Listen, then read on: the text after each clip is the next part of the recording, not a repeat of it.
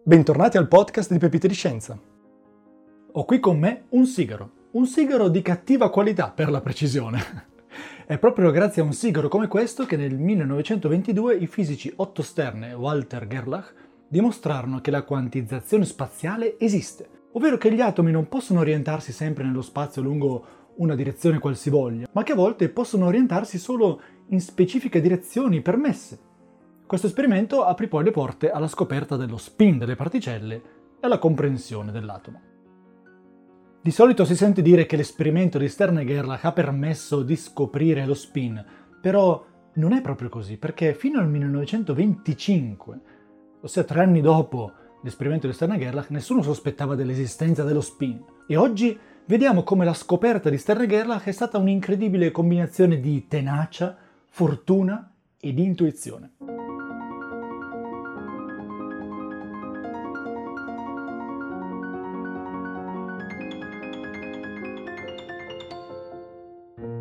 Nel 1913 Niels Bohr pubblica un articolo in cui propone il suo modello atomico, che verrà poi perfezionato da Sommerfeld e Debye. La peculiarità di questo modello atomico è che introduceva per la prima volta proprietà quantistiche per l'elettrone dell'atomo.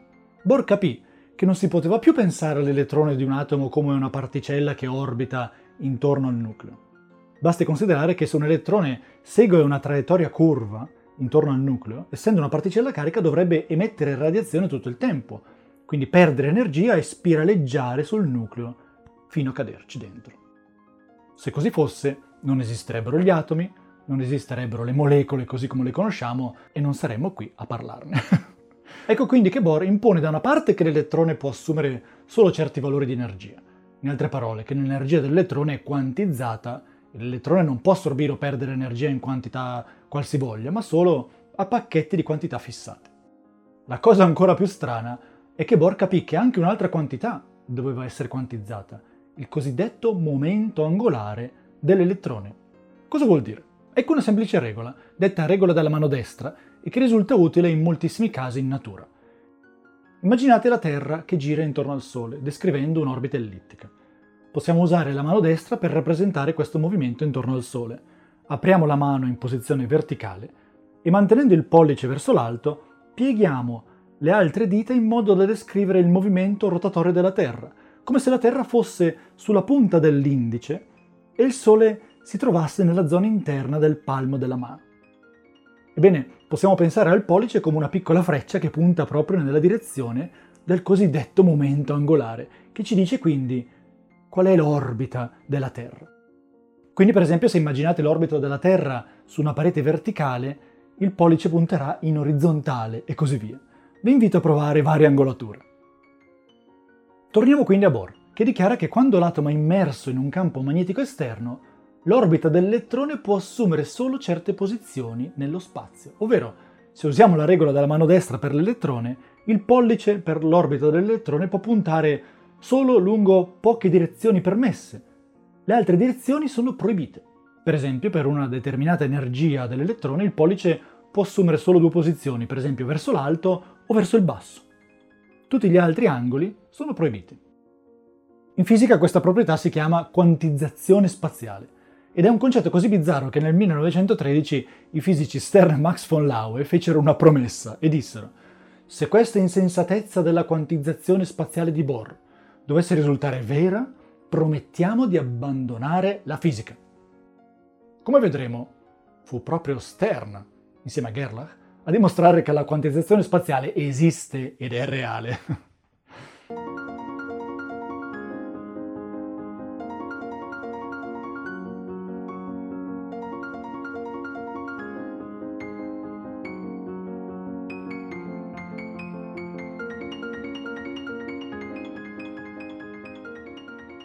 Nel 1921 Stern concepisce un esperimento per capire se Bohr avesse ragione o meno.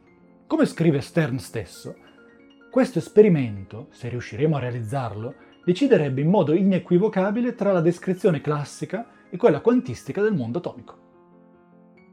Ecco l'idea di Stern. Prima di tutto, creare un fascio di atomi di argento e inviarli attraverso un magnete. Il campo magnetico deve essere tale da cambiare molto rapidamente lungo una certa direzione. Per esempio, nella zona più in basso del magnete il campo è debole, mentre il campo cresce man mano che ci si sposta verso l'alto. Ogni atomo di argento neutro ha 47 elettroni. I primi 46 si accoppiano l'uno all'altro e il loro effetto si annulla, ma il 47 elettrone è da solo e ha un momento angolare, il quale crea un momento magnetico, ovvero è come se l'elettrone fosse un piccolo magnete che risente del campo esterno. All'uscita dall'apparato vi sono due possibili risultati. Se la descrizione quantistica di Bohr è corretta, il fascio di elettroni si divide in due, si apre e sulla piastra finale appaiono due punti separati. Ogni punto corrisponde alle due possibili orientazioni dell'orbita dell'elettrone. Se invece Bohr ha torto, e vale la fisica classica anche per l'elettrone, sulla piastra finale vi sarà un solo punto, intenso al centro e che si fa sempre più tenue all'esterno.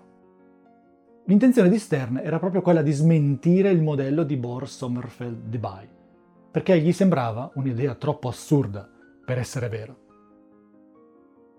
Quindi Stern è deciso a realizzare questo esperimento e come racconta lui stesso negli anni seguenti, era un esperimento molto difficile, quindi chiesi a Walter Gerlach di unirsi a me Volevo avere un vero fisico sperimentale al mio fianco. E Gerlach ricorda in un articolo.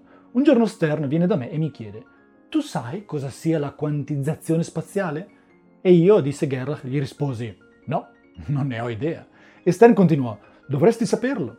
Recentemente Debye e Sommerfeld hanno pubblicato degli articoli in cui parlano di questa quantizzazione spaziale. Loro dicono che il momento magnetico di un atomo di argento o di sodio può orientarsi solo in due modi, parallelo al campo esterno o opposto al campo esterno. Oggi chiameremmo questi due stati spin su e spin giù. Sta di fatto che Stern e Gerlach si vedono più volte al caffè Ruhl e creano un piano per realizzare l'esperimento.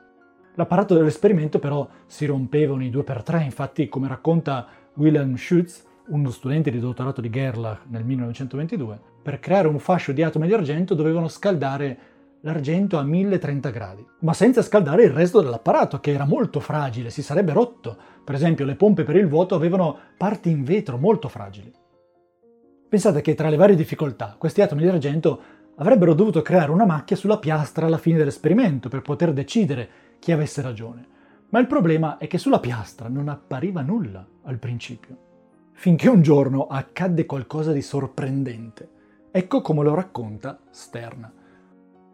Un giorno abbiamo estratto la piastra dall'apparato per vedere se vi fosse qualche traccia lasciata dagli atomi di argento. Io sostenevo la piastra e Gerlach guardava da dietro le mie spalle.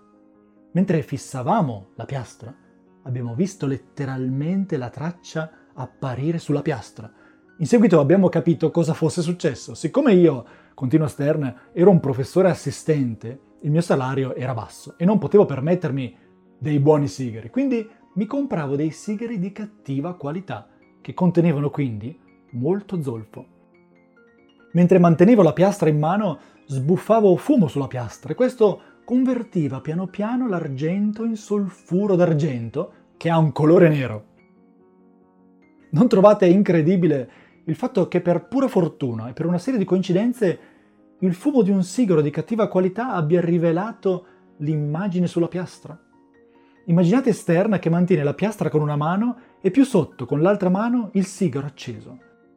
Il fumo del sigaro avvolge la piastra e fa apparire le macchie nere di solfuro d'argento. Come si è determinato in seguito, non è stato tanto il fumo soffiato da Stern, ma il fumo che usciva dal sigaro stesso, che stava sotto la piastra mentre Stern la manteneva, a rivelare la posizione degli atomi di argento sulla piastra.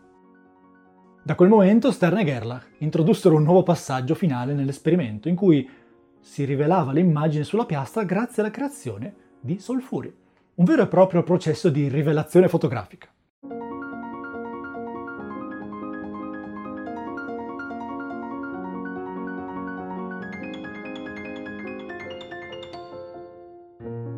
Nonostante l'euforia, però, dopo vari mesi l'esperimento rimaneva ancora molto difficile e all'inizio del 1922 Stern e Gerlach si incontrarono di nuovo a Göttingen per discutere il da farsi e decisero di abbandonare l'esperimento. Fine dei giochi. Gerlach però tenta un'ultima volta, la notte tra il 7 e l'8 febbraio del 22. Al mattino, come ricorda il suo studente di dottorato William Schutz, la giornata era bellissima, con un'aria fresca e neve appena caduta. Lo studente arriva al laboratorio e trova Gerlach tutto pimpante che sta per rivelare l'immagine della piastra. L'ultima perché ormai avevano deciso di abbandonare. Gerlach e Schütz applicano il processo per rivelare la piastra e con somma sorpresa vedono che il fascio di atomi di argento si era diviso in due, proprio come prevedeva il modello quantistico di Bohr, Sommerfeld e Debye. Andarono subito a fare una microfotografia, come si chiamava ai tempi. Oggi gli faremmo una foto. e Gerlach inviò subito due messaggi. Il primo fu un telegramma Stern dicendo Bohr aveva ragione dopo tutto. E il secondo fu una cartolina a Bohr stesso, con la fotografia del fascio diviso in due e in cui diceva In allegato la prova sperimentale della quantizzazione spaziale. Ci congratuliamo con te per la conferma sperimentale della tua teoria. Nella fotografia inviata a Bohr si vedeva come gli atomi di argento si concentravano in un unico punto quando il campo magnetico esterno era spento e come invece si dividevano in due in presenza del campo.